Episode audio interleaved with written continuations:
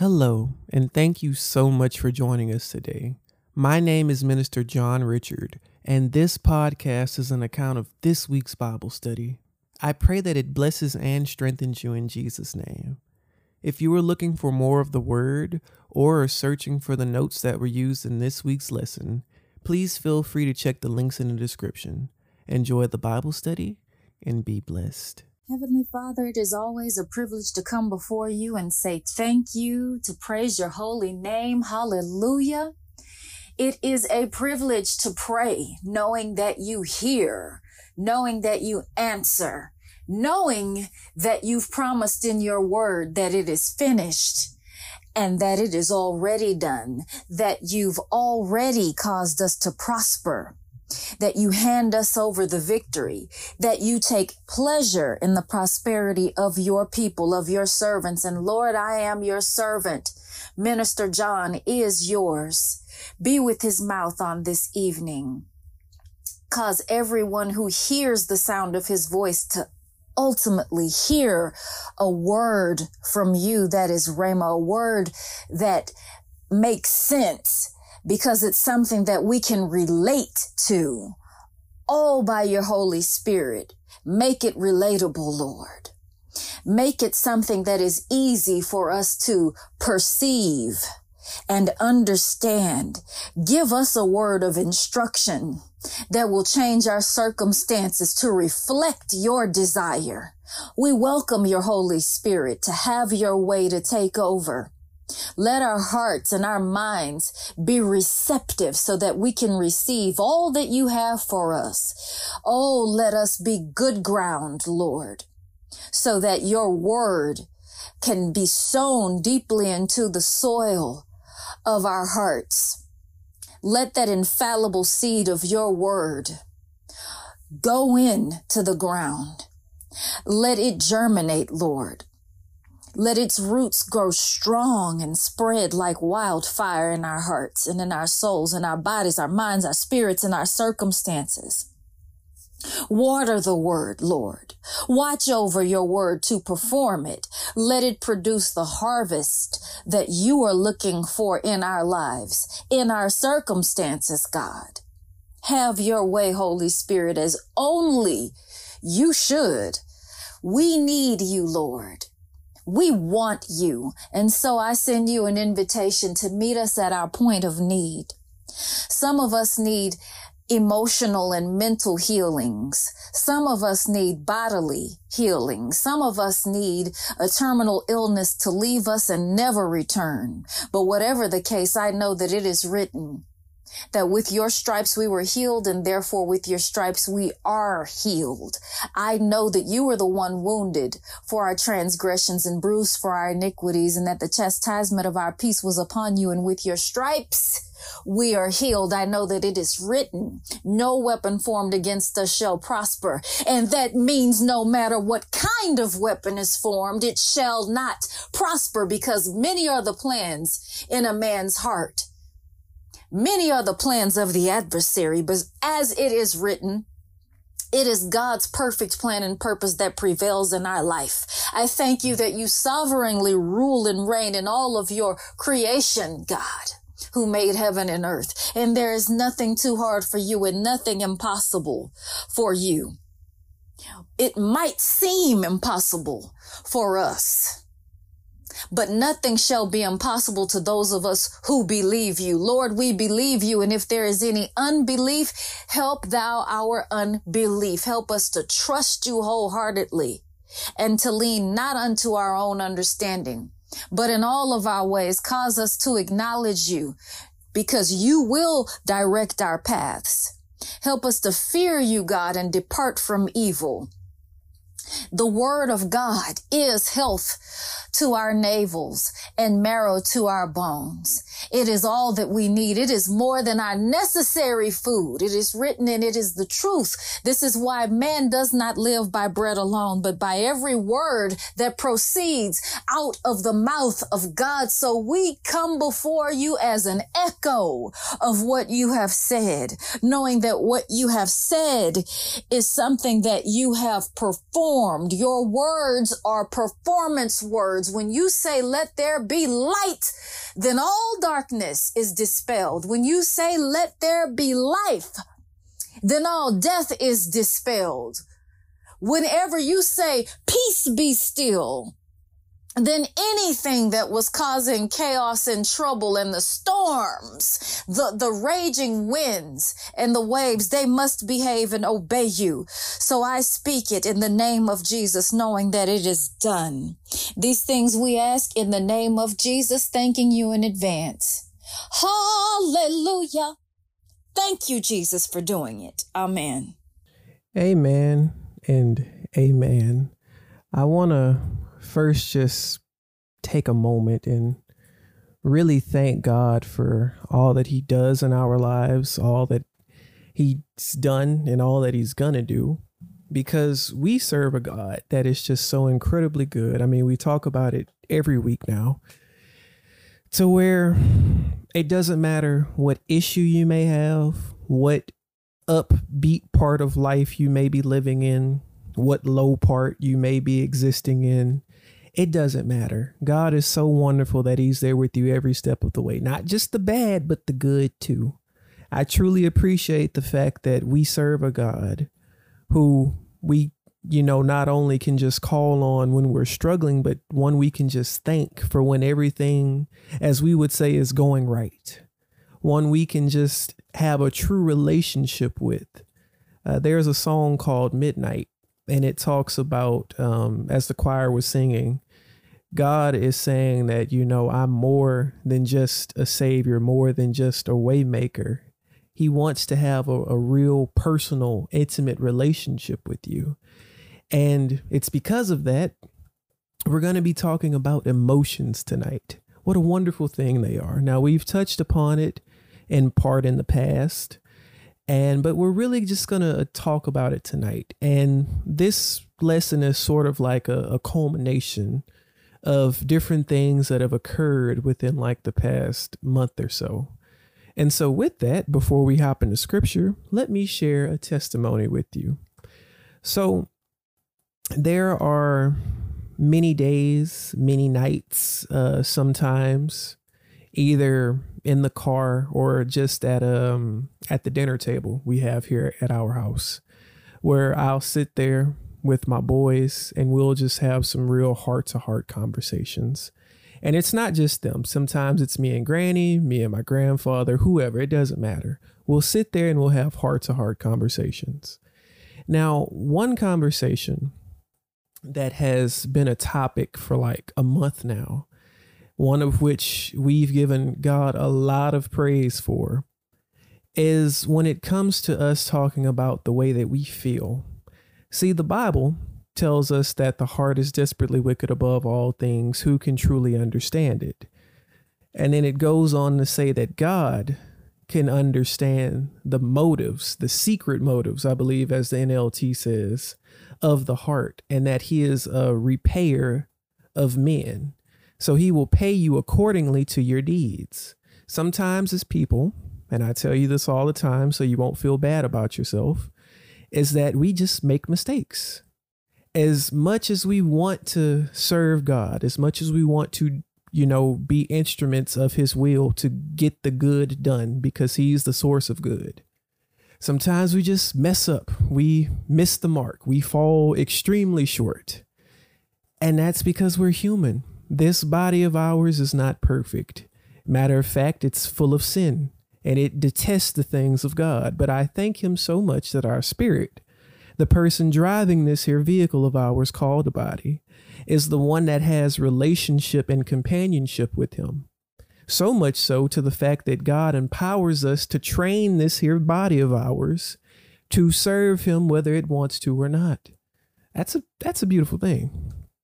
Now, I, I love God a whole lot for that because sometimes we just want to do some very contrary things, but I thank Him that even when we make mistakes, keyword being mistakes, not willingly going do something crazy, that grace and mercy exists. And even then, sometimes when we just go do something crazy and we sign off on it, I thank him for the simple fact that when we do find ourselves in error, it's no longer alone in the world, accruing, you know, more debt into ourselves, but instead it happens inside of God to where there is no more condemnation for those of us who chase after Him and not what this hunk of junk wants.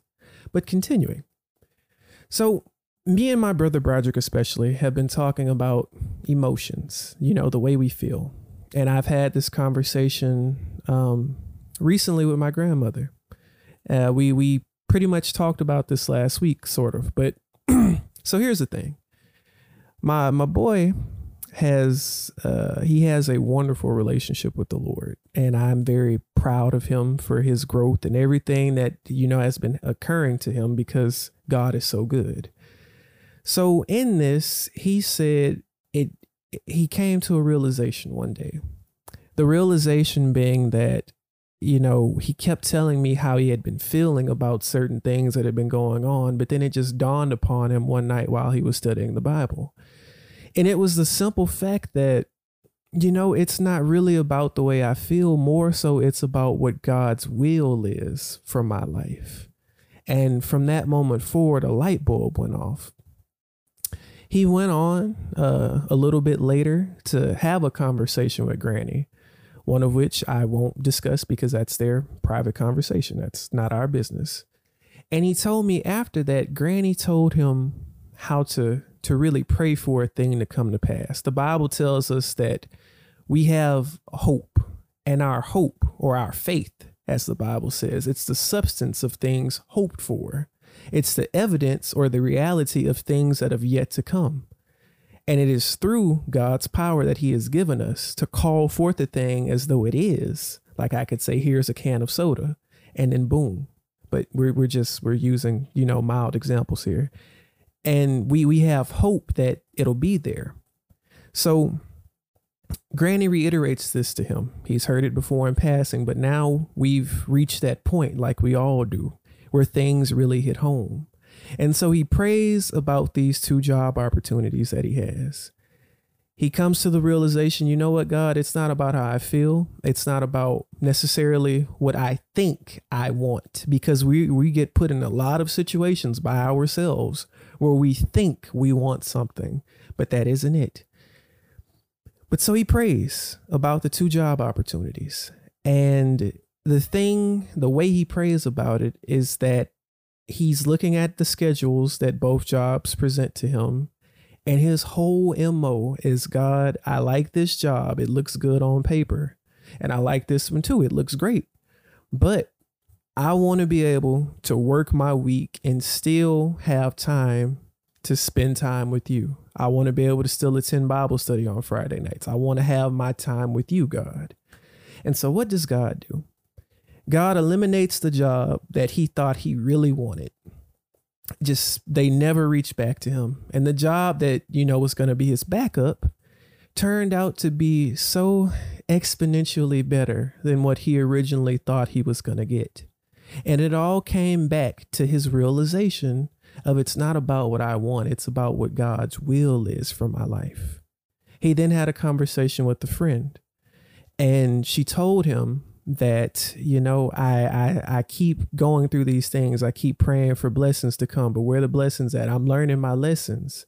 And god through this boy had just like he uses all of us said something so profound that really stuck with me. And it rings so loud and that's the whole purpose of this lesson tonight. God through my brother told this young lady whoever she may be that you know you're learning a lesson but it might not be the lesson that God wants you to learn. It's probably a lesson that you want to learn. And, you know, it's just been ringing in my head for about a month now. And every now and then I get really excited when I start to feel a certain way because you know what, God, it's not about how I feel, it's about what you want for my life.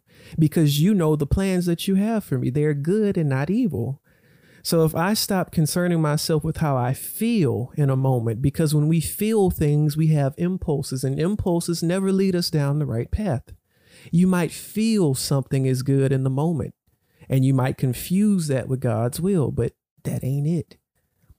So in accordance to a Bible study that I read today, God just confirming a thing, and then we'll hop into scripture. It said, and I'll just give you this little snippet, then we'll hop into scripture and continue. It said, here's the, the thing to remember wisdom says to wait, but your emotions say to hurry up. And when you think about it, it's so true. God's whole thing for us is to be quick to listen, but slow to speak. Quick to respond, meaning you let God into the situation. And very extremely, I'm talking about as slow as the inevitable heat death of the sun scientifically. It's extremely slow to react to something, meaning don't do it at all. It'll happen because we're people. Don't let that bother you. We're in AA, and his name is Jesus. He's the one helping us along this path. But when we when we're slow to to wait on a thing, to let the emotions calm down, to stop letting our our little brain say this is a good idea or I feel this is the right thing to do. It's not about what we feel because us on our own, there is no good. But with Christ, when we respond to the thing, well, when everything settles down, if God says, yes, this is the move, then that's the move. So let's talk about emotions real quick. We will be taking a look at Jeremiah 17, 9 through 10, Hebrews chapter 4, verses 12 through 13, and Isaiah 26, verses 3 through 4.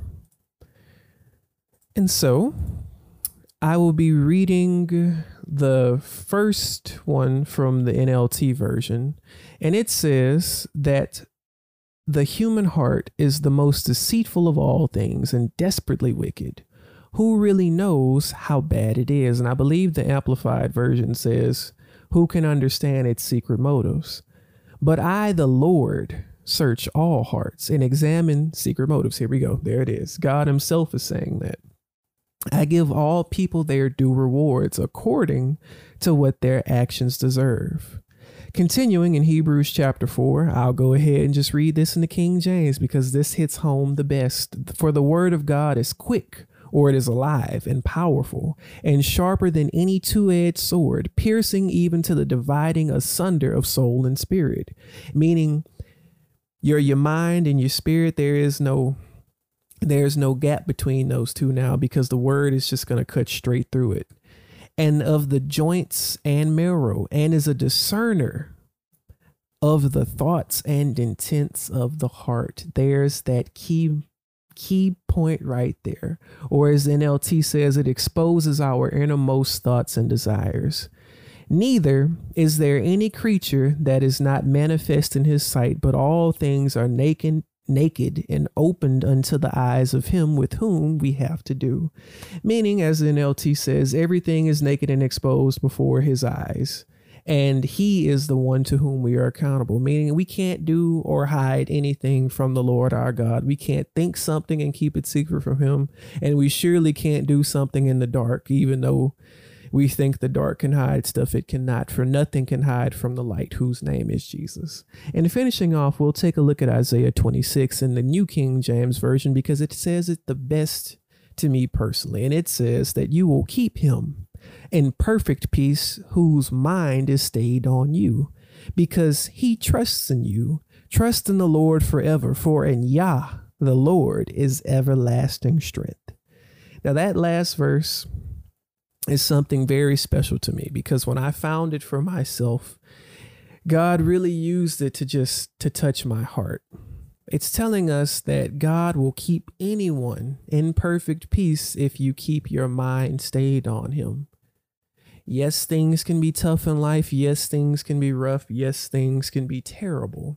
But if you would just keep your mind focused on the Lord, let's pay um let's pay homage back to Philippians chapter 4 that if we would just pray about everything, then the God of peace him this this is God himself. He would give us a peace which surpasses all understanding. But so here's the thing, here we are. We see that our emotions mean absolutely nothing. Does that mean they're void of value? No, not at all. What you feel in a moment, of course, is justified to some measure of degree. Someone did something to hurt you, you're hurt. That's just inevitable. A loved one passed away, a relationship has ended, someone has moved on, whatever is going on, you retired from your job, it doesn't matter. You feel a certain type of way about this situation. Your feelings are justified, they happen, it occurred. But what isn't justified are the actions that we seem to find ourselves making just because we felt a certain way. Someone looks pretty to you, so you say, I'm gonna go get their number. That may not be justifiable. I, in my very young age, have come to the, the simple conclusion that a lot of things though they look good, as I've heard my grandparents, my parents, my aunts, my uncles, older cousins, anyone who's an elder in my life tell me just because it looks good doesn't mean it's good for you. Now, of course, as a young person, you don't take that to heart the first few times. You might not take it to heart till you get a little older, but I thank God for me in particular because I got to see very early, you know, they're right. And I don't particularly waste time with that because it's just distraction. You know, it, it, it clogs your mind. And this is a good example of what your emotions can do to you. Just because something looks good or, or smells good doesn't mean it's a good thing for you to indulge in because that's all your emotions do. They provide you with impulses. As we know in the uh, book of, well, the first chapter of James, it says that when we go through trials and tribulations, we should be thankful because that gives us a chance for our faith or our trust in God to grow. It also continues on to say that when we ask for a thing and we don't receive it, sometimes it's probably because that our desires are not pure. Now, when it comes to asking God for things, we've talked about this before about prayer, how it works, the benefits of it, the power of prayer, and everything else that probably has to do with relating to prayer. But see, here's the important thing when we pray, we don't honestly know how to pray. God gives us an example Our Father, which art in heaven, hallowed be thy name, the Our Father prayer. And then the Bible goes on to tell us that the Holy Spirit prays on our behalf in utterance and groanings that only God can understand, meaning that the prayers on our behalf cannot, will not, and will never be hindered. They always go through, not to mention our great high priest, our Lord and Savior Himself, is praying on our behalf 24 hours a day, seven days a week, day in, day out, does not skip a beat. He is always praying for you.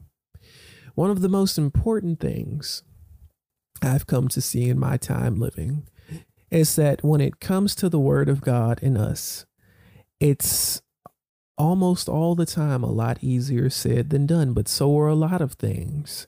I recently, um, in my technical adventures, have learned how to do some very cool things that I never thought I would get to a point to be able to do because it just seemed very daunting. In the same way, we read scripture and it tells us how to start living this holy lifestyle, to be holy because our Father is holy. And it seems daunting. But what happens as you continue to practice something you find yourself becoming acclimated to it. It gets a little bit easier. And then all of a sudden, you just find yourself in the swing of things. the Bible tells us to be ye not conformed to this world, but be transformed by the renewing of our minds. Meaning, you're not concerned about what social media says the new trend. You're not concerned about chasing a bag or trying to get booed up every time you just get finished with another person because that's very toxic to do. You're not concerned about the norms of this here world because it's fleeting and dying and it's confused as can be. But what you are concerned with is God and His holiness, His justness, His trueness his peace, his strength, his wisdom, things that don't change at the drop of a dime, things that are eternally set in stone that are here to lead you, to teach you, to guide you, to empower you, to strengthen you, and most important of all, to help wean you off of these impulse decisions. There's a sale on Amazon. Who cares? If you need something, get the need, but don't just go spending frivolously just because there's a sale. You're at a buffet, eat your fill. This is a, a joke between me and my mom and my dad. But there's this man who would eat at a buffet and literally eat the buffet away. Why? The whole purpose of us becoming Christians, meaning we're children of God, we're his disciples, we're followers of his way because he is the way. The whole point of it is to live a better life. Actually, it's to live a life because without Christ, there is no life. You're dead and you're just on your way to hell, waiting in line. That's not what he wants for us. He wants us to live. Living isn't giving into impulse. As the Bible says, is grace and mercy there for us to test it with sin? You know, um, how does the King James say? Is the will grace and mercy abound, I believe. But the whole point of our emotions isn't there to help lead us. The heart wants what the heart wants. Yeah, I've been there, done that my short 26 years. You know what that got me into? Trouble, heartache, depression, loneliness, pushing my loved ones away. It does a lot of things when you follow your heart. But you know what happens when you follow Christ? Peace, happiness, love, actual love, not that thing the world parades around, but real love, not the toxic love that you have to, um, you know, keep feeding, but agape, a love that is everlasting from beginning to end and everything else in between and after that, because God's love is eternal. It does not stop. It doesn't matter how many times you mess up, God isn't going to stop loving you. What kind of parent would that make him? If he would just stop, then that would mean that his sacrifice, once for all, dying for you and me to make sure that our blood stained hands could be actually clean. That though our sins, as the Bible says, are as red, they're scarlet, he will wash us whiter than snow. So, your emotions, let's not even worry about those. Instead, let's talk about what actually matters here God's will for your life. The simple fact that no matter how much time you may have wasted in a certain area, even if you are saved, because we're people, we still make mistakes, we're not perfect. That God could give you back all that time you lost and then some, simply because you let Him be God in that area of your life. It is a real process. Sanctification is a is a true process. It's like solving a hundred step problem one step at a time. You make a lot of progress and then you get hung up at this next issue. And it's not God's fault, it's us because we're usually the ones stopping us. Oh, but I feel, and there it is. There's the lie that Satan is trying to get you hung up on. I feel that I'm good here. I feel that I'm okay. I feel that I don't need to change. But if that's the case, well, what what are you doing? God's whole plan for us is to keep changing, to keep growing, to keep being better. There is no endpoint in this here cycle until the day he takes us home and then we get our glorified bodies. But until then, I don't know about you, but I love a challenge. I love something that I have to truly keep working on because that means you get to get better. The Bible tells us that iron sharpens iron. And now that we have been brought to life because of Christ's sacrifice, we are now little iron rods. And God, who is the sharpest of sharp, as we just read, a two edged sword sharper than anything else in existence, He's the one we're rubbing up against. We get sharpened as we go through the trials and tribulations. We get sharpened as we have those moments with the Holy Spirit when He really tells us about ourselves. And then we feel really just sick down to our core at times, not because that's what He wants us to feel, but because we realize how much we need to grow, how much we need to stop listening to our emotions. Because you know what happens when you stop? Change, growth, blessings, things you have been praying for for a long time are now just there or things you didn't even know you wanted or needed. And then God just supplies it before you even have a chance to want or need, because that's the kind of God that we serve. The same kind of God who took a, a little boy like me once upon a time who was filled with anger and depression and a lot of malice and just weaned me off of it and then put me in a place to where I could keep being broken to where my heart could keep being opened up to Him, to where I could keep being meek and lowly with Him so that I could grow. And to you, the listener right now who's continually going through this same process to where when you think back about who you were just a few days ago can be completely different from who you are right now in this moment and trust me, that doesn't come with how you feel about a thing because we all want to feel comfortable. I don't want to be in discomfort. I don't want to be in pain. I don't want to be in disarray, but I thank God for it because when we go through those things, we have an, a perfect opportunity to, as we talked about last week, to open up to Him to not put up the walls, but instead to invite him in and to let him be God. Remember his words.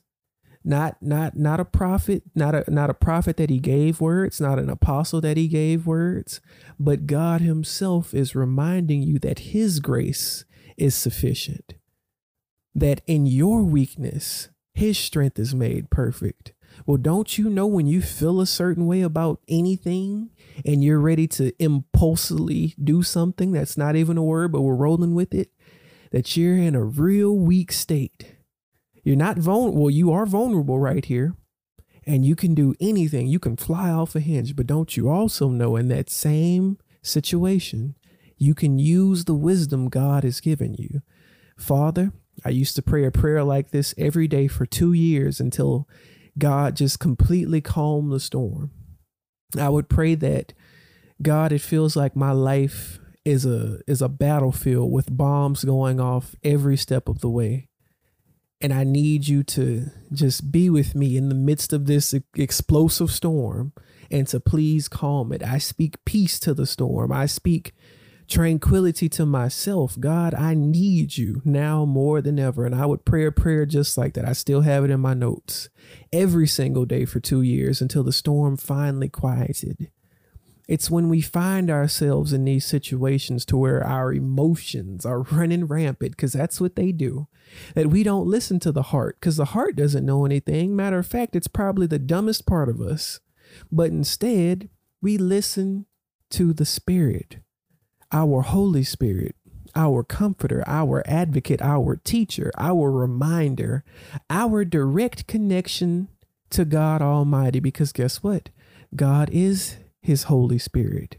Remember, we've talked about this. There is no separation between God the Father, Jesus, our Lord and Savior, and the Holy Spirit. They're all one. He's just working in different capacities like we do. I'm teaching you right now. I'm I'm my grandparents' grandson, my parents' son, a friend, a brother, so on and so forth. Eh, I'm still JR, but I'm working in different capacities. And so does God. He does the same thing to help us understand because when we can relate to something, we can understand it like that. And I thank God that we serve him. Not not Buddha, not those other things that want to be God, but God himself, the one true only wise God. God Himself said, There is no other God but me. And His name that He gave us was Yahweh. As we saw, trust in the Lord forever because in Yah there is strength. And then He gave us His name, His great name, Jesus, the one that unifies all His just amazing characteristics into one. And that's the name that we get saved on. That's the name that we call out to when we're in the midst of a storm. That's the name we cry out when our emotions are running rampant, when we're filled with grief or sadness or anger or joy, because it doesn't always have to be a negative thing. We praise God in the happy moments. We praise Him in the bad moments too, because we know joy is right around the corner. As the Bible tells us, pain endures but for a night, but joy cometh in the morning. So, what's the purpose here, my brothers and sisters? The purpose is stop worrying about how you feel. Yes, your feelings still matter because that's how you are currently configured in the moment. I'm just going to use a little technical jargon with you. But let me remind you that God Almighty is the potter, or in this case, He's a programmer, and He can help decipher whatever you're feeling. Whatever you're going through, he can take that mold, he can help you come to grips with it, and then he can break it off of you. He can put you right back in the furnace. He can rebuild you. He can do it over and over and over and over again because no matter how good we are, on our best day, as the Bible says, we're still like menstrual rags. Meaning, baby, we got a long way to go. But I thank him for that because that means that the end goal, the end result to be, to be determined, to be announced. Oh, that's a beautiful thing. And we got a, a, a good amount of work in between us and then. But I'm grateful once again because that means that the growth that we can achieve is infinite. Through God, all things are possible, meaning you don't have to be a slave to your emotions. You don't have to let depression keep coming into your life. I know sometimes things happen to where you just get depressed. It's a part of human nature, but other times we find ourselves letting it in because pain can also be a spirit of familiar familiarity. And we like to be in a familiar place. We like to feel comfortable. And as crazy as it may sound, pain can be a comfortable place because you know what it feels like. You've never been happy, maybe. So you're afraid of it. But don't be like the sin addict or the drug addict who just finds solace in their little filthy area. Instead, want better for yourself because God wants better. And the best part is, you don't have to dig your way out. God has already dug the way out. He's just waiting for you to put your hand in His hand because it's right there. He's not asking you to reach some arbitrary distances. He's right there with you in that cell without a lock, ready to take off those chains that don't even have bindings on them anymore, to give you his yoke, which is light and his burdens are extremely easy. I'm telling you from personal experience. Because to get before you and share his word, his goodness on a Friday night, every single night, easy. Way easier than going out in the world and trying to make a way for myself instead of just being still and listening to what my father has to tell me. Because when you listen to God, life is put on easy mode. When you fight against God, baby, good luck. I play a lot of video games and I've played some really tough ones. And life without God's guidance is, I, I don't want to do it. I'm good. But with all of this being said, let me re encourage you one final time that your Heavenly Father loves you incredibly much. Yes, your feelings are valid, but you do not have to be a slave to the way you feel. Sadness, anger, the whole spectrum of human emotion, it will come and go. But what doesn't come and go is God's love for you. And He wants you to live in that, to respond to your emotions, not react to them, but to respond to them. Father, I feel inadequate. Help me understand. Remind me of whose I am of who I am in you, Christ Jesus, that I am a peculiar person. I am of a royal lineage. I am a joint heir to your throne. I have been given the power of both life and death in the tongue, and you told me to choose life. So instead of feeling all these negative feelings, instead, I want to feel your love, Lord. I want to feel your peace, your strength, your confidence. And just go on live life. Don't exist, but live life. You exist by just being here, but you can live life in Christ and with Him because He is life itself. Heavenly Father, we come before you in prayer just saying, Thank you, Lord. Lord, we thank you so much that our awkward teen years of struggling with our emotions do not have to be our inevitable fate but that instead, Father, we can grow just a little bit more with you to where we can take how we feel And even if we can't voice it sometimes, we can just grunt out to you. And you understand exactly what it is that we need from you, Father. That sometimes it it isn't always for you to just help us get over that hump on the mountain, but sometimes we just need to be held, Lord. We just need you to hear us. We just need to hear you say, I love you. We're simple. And God, I thank you so much that you work with us on our level.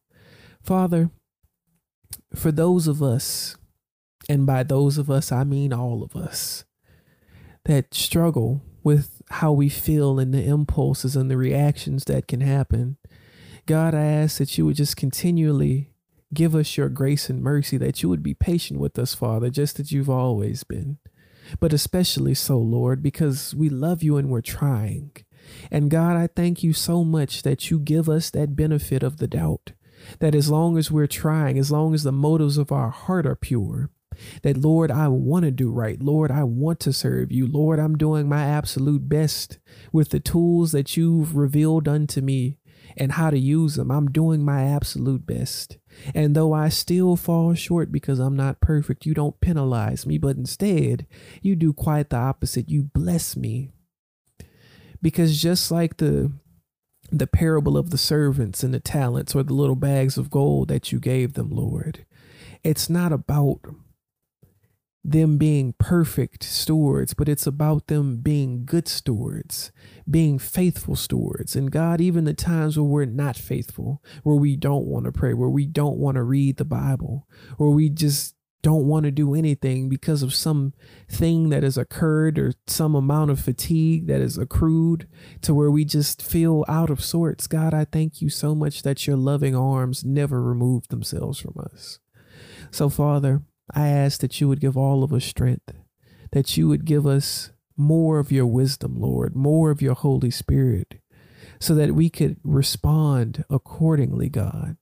That when we feel a certain way, that we would just invite you into that situation, into that batch of raw emotions, so that not only you can help us decipher them, but so that you can quiet the storm, Lord. That you can help us navigate through this sea because one of the hardest things to do while experiencing this life is to go through bundled up full of emotions, whether it be anger, depression, sadness, whatever it may be. But God, I thank you so much that you bring peace to every situation, that you are the eye of the storm, that regardless of what we're experiencing in this life, that you can use every single opportunity because you allowed them in the first place to help us grow. So, Lord, with that, we just say thank you. Father, we love you so much. We're so appreciative of all you've done for us already and that all you're doing and that all you that you're gonna do. And that God, in the areas where we're still a little weak, I ask that you would just help us, God. That we would continually pray for us to just be helped with our areas of disbelief because, yeah, it doesn't matter how long we've walked with you, there are still some spots there. But Father, I thank you so much that even despite that, you continuously love us. So, Lord, please bless us. Bless us with your peace, your strength, your love, and everything else that you just you have to offer us because God, we need you. So Lord, we love you, we thank you, and we'll be sure to give your name all your all the praise and all the honor and all the glory which you so rightly deserve. It's these things we thank you for. In Jesus' name we pray. Amen and amen. Hey family. I pray the lesson has blessed you in some way, shape, form, or fashion today. Each week, we hold Bible study on Zoom, and it would be wonderful to share this experience with you. If something was said that resonated with you and you aren't a part of the family, I would like to open the invitation to join. I pray that the Lord blesses you in all of your endeavors and that you chase after the prize, which is Jesus. See you next week, God willing, and be blessed.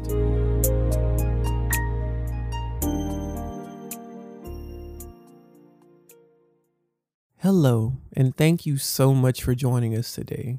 My name is Minister John Richard, and this podcast is an account of this week's Bible study.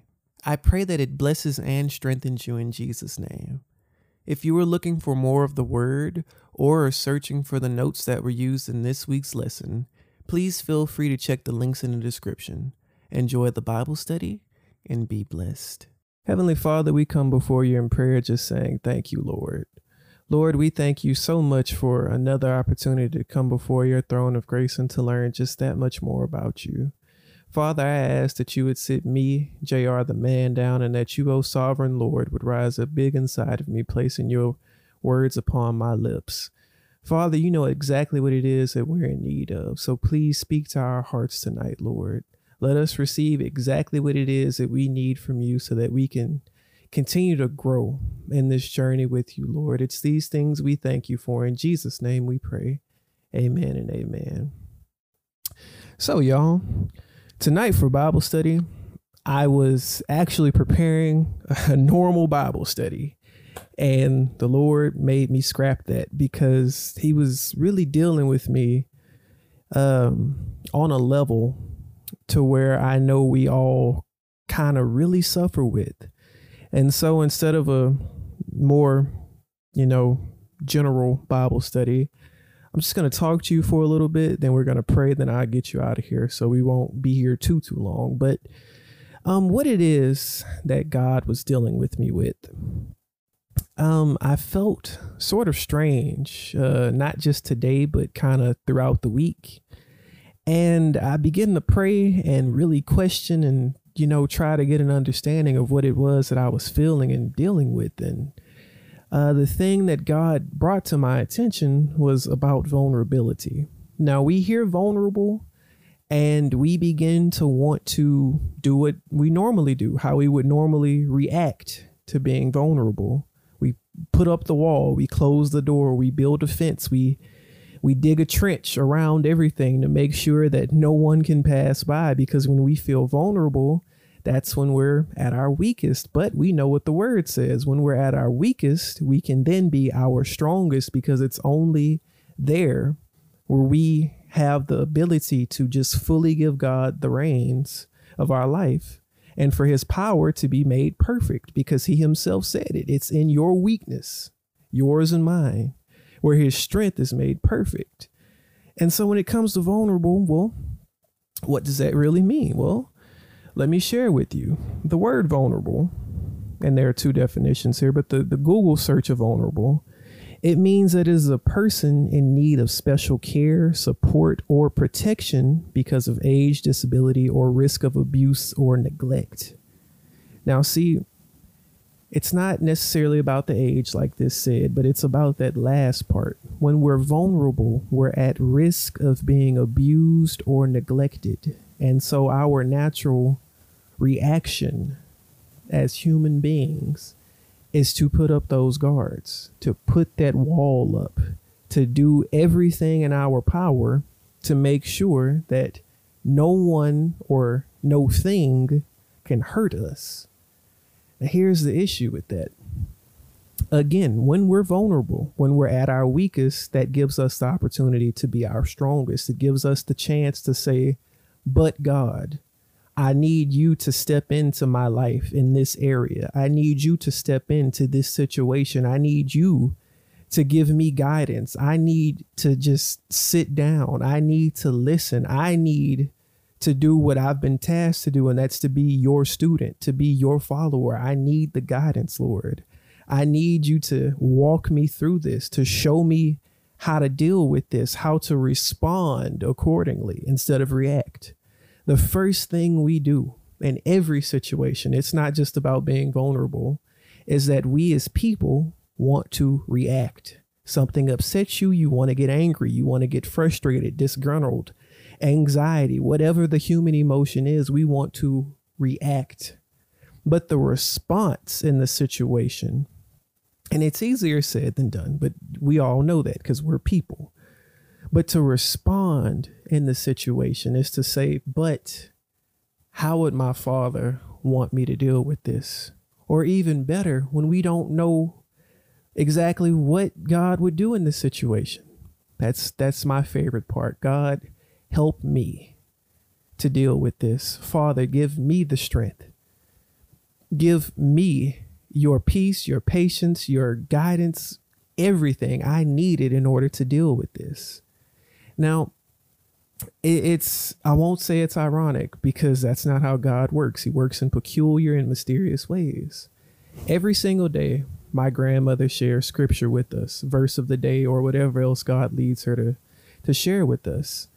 And as I read it this morning, she sent us scripture from Romans chapter 15, which says that I pray that God, the source, we always talk about not worrying about the resources, but the source himself, who is God.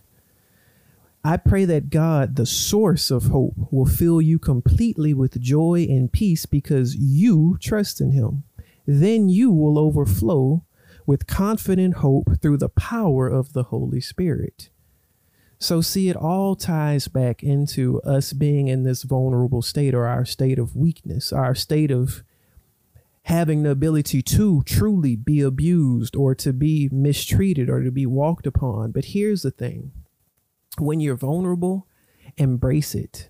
Yeah, I wanted to to react to that. I wanted to start putting up some walls. I wanted to, you know, put my phone on do not disturb. Don't bother me. Leave me alone. I can't deal with this because I feel vulnerable. But instead, I chose because remember, it's our choice, but the choice all comes from the strength that the, the Lord Himself gives us. I chose, Father, help me understand what's going on. Please show me what's up. I feel awkward because this is uncomfortable.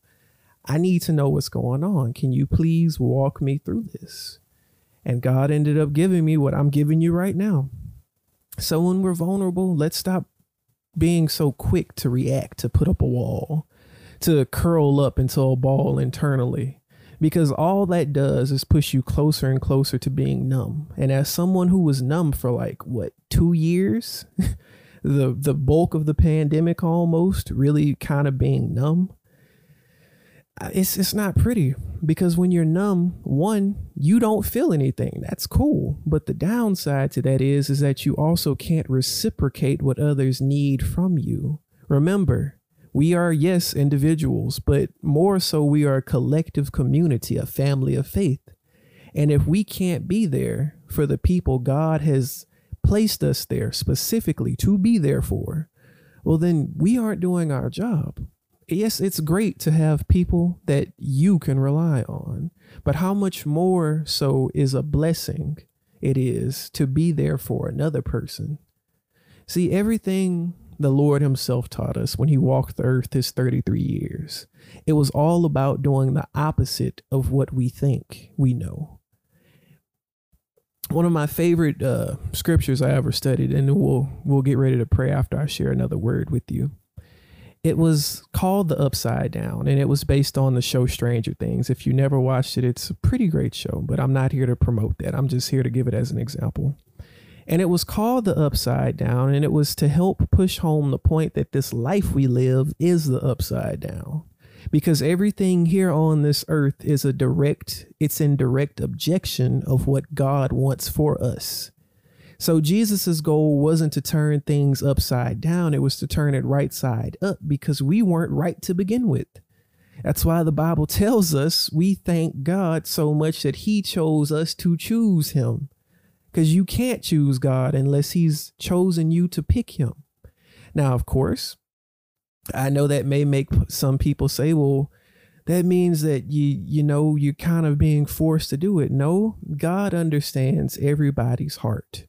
And he knows whether or not a person's heart is soft enough or open enough, it's vulnerable enough. Let's use the opposite of what we've been told to choose him. It's just right to say, I don't want to be abused. Instead, I want to be sheltered. I don't want to be mistreated. I want to be loved. Not I I feel vulnerable. I want to guard myself off, but instead I want the opposite of what this is making me feel. I don't want to curl up. I want to be embraced. I don't want to be alone. I want to be in company. And there is no greater company in the midst of the Lord Himself and the rest of us who are His children. So, with that, I'll share the, the Greek word of what vulnerable means, and then we'll go ahead and pray. In the Greek, vulnerable means epiplasio, which is to strike at or to rebuke. And it goes on to say that upon intensifying, which is a hit, pleso, it properly is to strike in a vulnerable place or to strike someone with sharp and sensitive or brutal words. As we've talked about for ever now in our Bible study, is that the enemy knows your name but calls you by your sins, while God, on the other hand, knows your sins and calls you by your name. God isn't interested in what your rap sheet says, He's interested in what your future is, by of which He knows what your future is. And in store of it, there is hope and a future to give you good and not evil, to give you an expected end, to prosper you. So when you, when you call out his name, he's listening to you. That's the kind of God we serve, and that's the things he wants for you. He has a particular path built just for you, a path no one else can walk. Something I was talking about to my brother Jonathan earlier this morning. How there are a lot of naysayers, just not, I won't say necessarily in his life, but that have been around him that keep trying to suggest things for him as if he's not fighting his hardest in his current portion of his path. No one can walk your path but you. There are plenty of people who will say, I wish I could, you know, be like them, but what did they have to do in order to get there?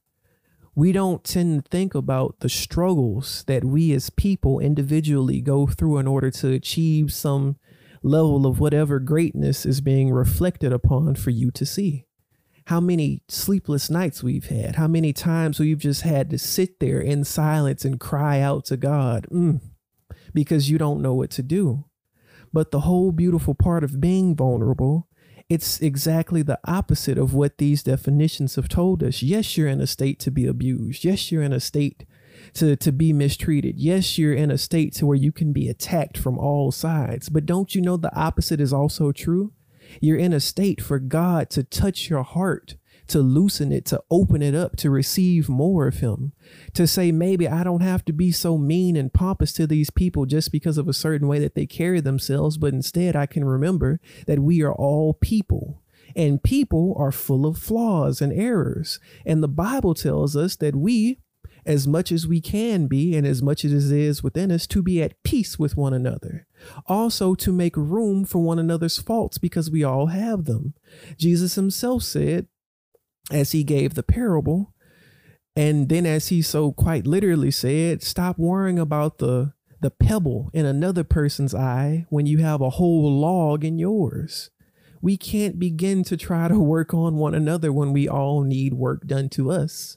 And the only one who's capable and the only one who's qualified to do it is the potter himself. So, with that, in this state of vulnerability, as we pray about it, as we just, as we plead to the Lord to allow us to respond accordingly to these feelings of vulnerability, to where when we feel awkward, we want to curl up, to where when we feel like we could be mistreated or abused or, or trampled upon or whatever, that instead of just trying to hide away and duck away from the world, that instead we would embrace it because the exact opposite is true of what the definitions have said. It's in those moments where God's power can be the most miraculous because it takes a miracle to take a weakness and turn it into a strength. And baby, we serve a miracle worker. We serve a true and living God, not one who just has a pretty name on paper, not one who has a statue somewhere, not one who has a billion laws for us to follow, but a, a true living God, one who is alive and well, who is in control of things, and who makes sure each and every day, day in and day out, that you are watched over, cared for, have everything that you need, and then some, who makes a way out of no way, who did it way back when, who made a promise to do it, who had already had the plan set in motion before he even laid the foundations of existence itself. All so that when we get to these states where something or some person or whatever has happened in your life tries to make you feel inadequate and like you need to ball up. Just remember that your God, your Father, your Lord and Savior, your great high priest, out of his own mouth said to be of good cheer or to take heart because he has already overcome this world, meaning the issues of it, the feelings of inadequacy, those days where you just don't want to get out of bed. He overcame all of that just for you. And all you have to do to receive the strength to keep pushing is just cry out to him, Lord, I need you. And won't he do it? Heavenly Father, we come before you in prayer, Lord, just asking that when we feel vulnerable, Father, that we would begin to embrace you, that we would respond to the situation by acknowledging you, Lord. Your word teaches us that in all that we do, in all of our ways, to do it as if un- unto the Lord. What that means is, is that every single situation we're in, every encounter, every action we take, every thought we make, to do it as if you are the direct person that we are doing this deed to and for. So, Father God, I ask right now, Lord, that just as you've dealt with me in this past week and in these past days, Lord, that just as we as human beings all deal with this particular thing, that when we feel vulnerable, we want to react and do everything in our strength, fight as hard as we can, tooth and nail, as if unto death, to just make sure that we our vulnerabilities aren't made aware to where we can't be hurt, to where we can't even feel the thing, to numb it out like lidocaine. That God, I ask that you would take those moments in our lives and that you would just be God in that situation, Lord. Everything we do, is based upon a choice, and that choice is quite simple to either let you be God or to get in your way. It's it's really that simple. We're our own worst enemy, but God, I thank you so much that through your blood, Lord, the blood that wash that washes us whiter than snow, Lord, the blood that gave, that gives us new mercies, new grace and new mercies day in and day out the blood that was shed so that we could be reborn and given actual life. Lord, I thank you so much that all we have to do is call upon your name, Lord Jesus, and that we would receive everything that we need. That when we are vulnerable, then that's a perfect opportunity to give your name praise because that means we can grow. That your power, your all encompassing power, which shaped the foundations of existence itself with just words, you didn't even have to lift a finger. You just said, let there be, and then there was. That you yourself, God, are the source of hope, and that our hope is made fulfilled, that we have a blessed assurance. Because not only did you make us a promise, but you came down to fulfill it in the form of your Son, Jesus Christ, Lord. That you yourself made a way out of no way. That even after you left here physically, you promised to never leave us where it counted. You weren't talking about a body that we could see or a person that we could call on a phone, but no, you meant where it really mattered because just like you told the woman at the well, for anyone who truly loves God would worship him in spirit and in truth because that's exactly who God is. He is the spirit of truth, the spirit of love, the spirit of everything that is true and just and good and pure because all of that comes from you, Father. So, Lord, we thank you so much that the things you came to teach us that it wasn't a, a, book of law for us to memorize and, and try to keep close at hand, but instead that it was to help build a relationship with you, God. That you were so much more than just a provider, so much more than just a waymaker, so much more than just a deliverer, but that you wanted to be our friend, God. That you want to be our father. That you want to be our savior, our all in all, Lord. You want to be everything in between because only you know what can fill the holes in our soul, and that's you, God. For every single person who has ever cried out to you, you've never let them not receive what it is that they need, and you're exactly what we need, God. So, Father, when we feel vulnerable, when we feel like becoming numb is the best course of action, when we tend to forget in the pain that in doing so we only hurt others and ourselves even more than we would by just opening up. That God, your peace, which surpasses all understanding, would just hit us, Lord. that it will remind us that you never left us, that you never will, that you don't leave us in the midst of storms, even if it seems like it's quiet. That's just because you're carrying us through the storm. That half the things that we even worry about in this life aren't things to worry about. The inadequacies, the feelings of self doubt, where we feel like we aren't good enough, where we just tend to forget that you yourself qualified us because of love, God, not because we did anything special, not because we worked for it as if we could, not because we earned it, because we, we don't have that ability, but simply because you love us, Father. We are here right now. We have the ability to call you Father, that you call us sons and daughters, Lord, that you gave us, as many of us who would believe in you, in the name of your Son, would be saved and that we would not perish, Lord.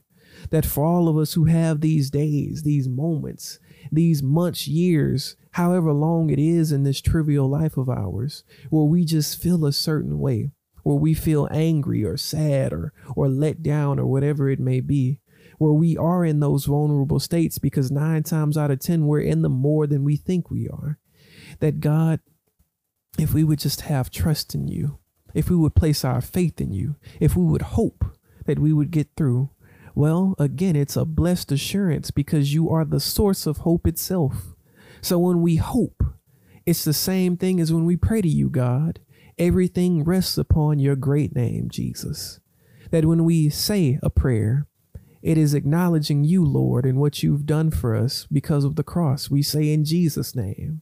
And according to the book of Revelation, you are the yes and the amen. So when we pray to you, we're just sealing the deal. We open the prayer by saying, Our Father, acknowledging you as Lord and God of all. We end the prayer in Jesus' name because of the, the precious price that you paid for us, something you didn't have to do. And then the amen, which is the icing on the cake because you sealed the deal when you took the sting from death in the grave, when you robbed it of its victory. So, Father, right now, we just ask you as humbly as we can that we would be able to respond. And we can only do that thing in your strength, God. But I thank you so much that you are not only the source of hope itself, the source of peace, but you're the source of strength. You're the source of our patience because it's really hard to deal with one another at times, but it's nothing compared to what you must go through. So I thank you that we have this lifelong journey to grow, God, to actually feel, to be sympathetic to the cause, to be empathetic, to be more like you, God, because the whole point of being a Christian isn't to just remember what the Bible says, but it's to do what it says because you're the example. And there is no greater love, no greater form of admiration than to emulate the person who has set us straight. And God, I can't thank you enough for taking us off that curvy path to hell.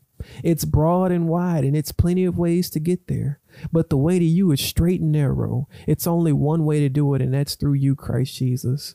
So I thank you so much for every single one of us that you've called out of outer darkness and into the light those of us who have been blessed to acknowledge you, to see the error of our ways.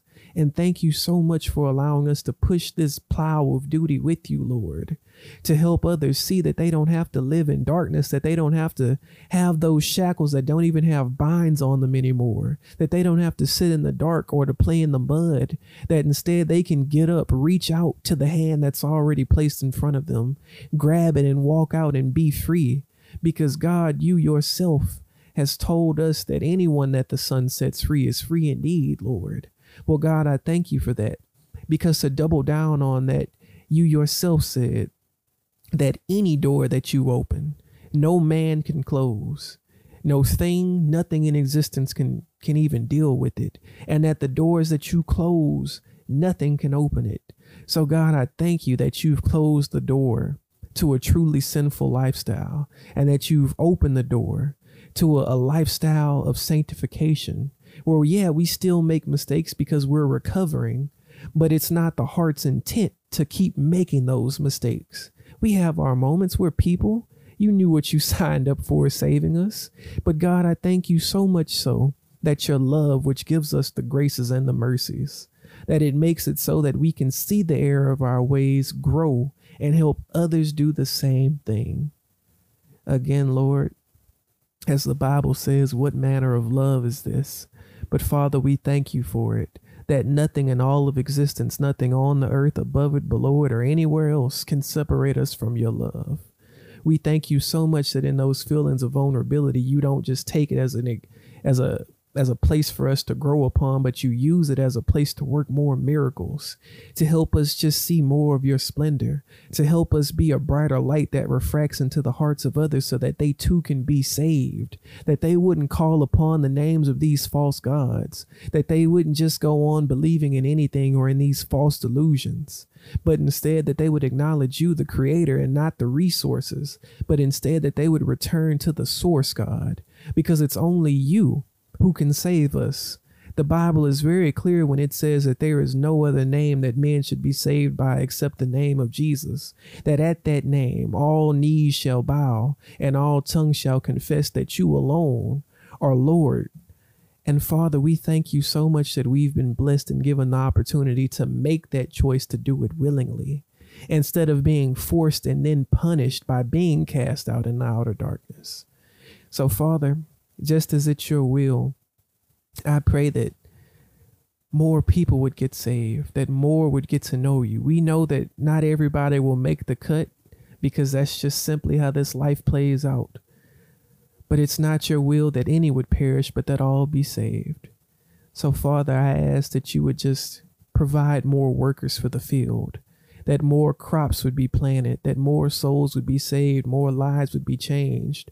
People would actually get saved and stop living in a, a, a sinful plantation, Lord. That they would come out of the darkness, that they would actually live like saved people. That when they pray prayers to you, Father, that they wouldn't pray prayers as if there is no hope. Because the simple fact that we've walked out of it and into the light is hope enough. And the fact that you've promised us eternal life and not just eternal life, but blessings here on earth, and then more blessings to come, more rewards for the work thereafter. That God, we would just be more like you, that we would take these opportunities and that we would just respond with you, God. Because the answer to all the problems isn't by talking about the problem, but it's about talking about the solution. And you, God, are the solution. So, Father, be our solution. Be our answer. Be more than just the waymaker. Be more than just our midnight call, but instead, God, be our Father. Give us the, the courage because it takes a lot of courage to walk this journey, not just strength. And give us the strength because it's not just about the courage, Lord, but also give us the endurance because that's the only way we can make it through by enduring the hardships. That, Father, you would give us all three and that you would seal it with your love and that you would help us to just be there, to be available to you, so that as we're available to you, then that we could be the salt to the earth, like you said. We could be the light on the lampstand, that we could be the example, that we might be the only sight of Jesus that another person sees, but that we, we could just be that God. So, Father, in closing, we just say thank you, Lord. We thank you so much that we now have a new lease, a new perspective on how to respond instead of react. That we can take these feelings of inadequacies, of vulnerability, of anything else that might sound derogatory, and do the exact opposite by receiving blessings, by praising your name, because when we go through hardships and trials, our faith grows. And as our faith grows, so too does our, our ability to have hope in you, God. And we thank you so much that not only can we have hope, but that you are the hope. So there's no need to ever doubt that God can do a thing because you can do all things, Lord. And we thank you so much that you do so in such a way to even where, where we might receive a no to a prayer it's not because you can't, it's simply because maybe that thing wasn't the best course of action for us. And as people who can't see past tomorrow, let alone the rest of today, we thank you so much that you have the road map right in front of you because you are the road map. So, Lord, we love you, we thank you, and we'll be sure to give your name all the praise, all the honor, and all the glory which you so rightly deserve. It's these things we thank you for. In Jesus' name we pray. Amen and amen. Hey, family. I pray the lesson has blessed you in some way, shape, form, or fashion today. Each week, we hold Bible study on Zoom, and it would be wonderful to share this experience with you. If something was said that resonated with you and you aren't a part of the family, I would like to open the invitation to join. I pray that the Lord blesses you in all of your endeavors and that you chase after the prize, which is Jesus. See you next week, God willing, and be blessed.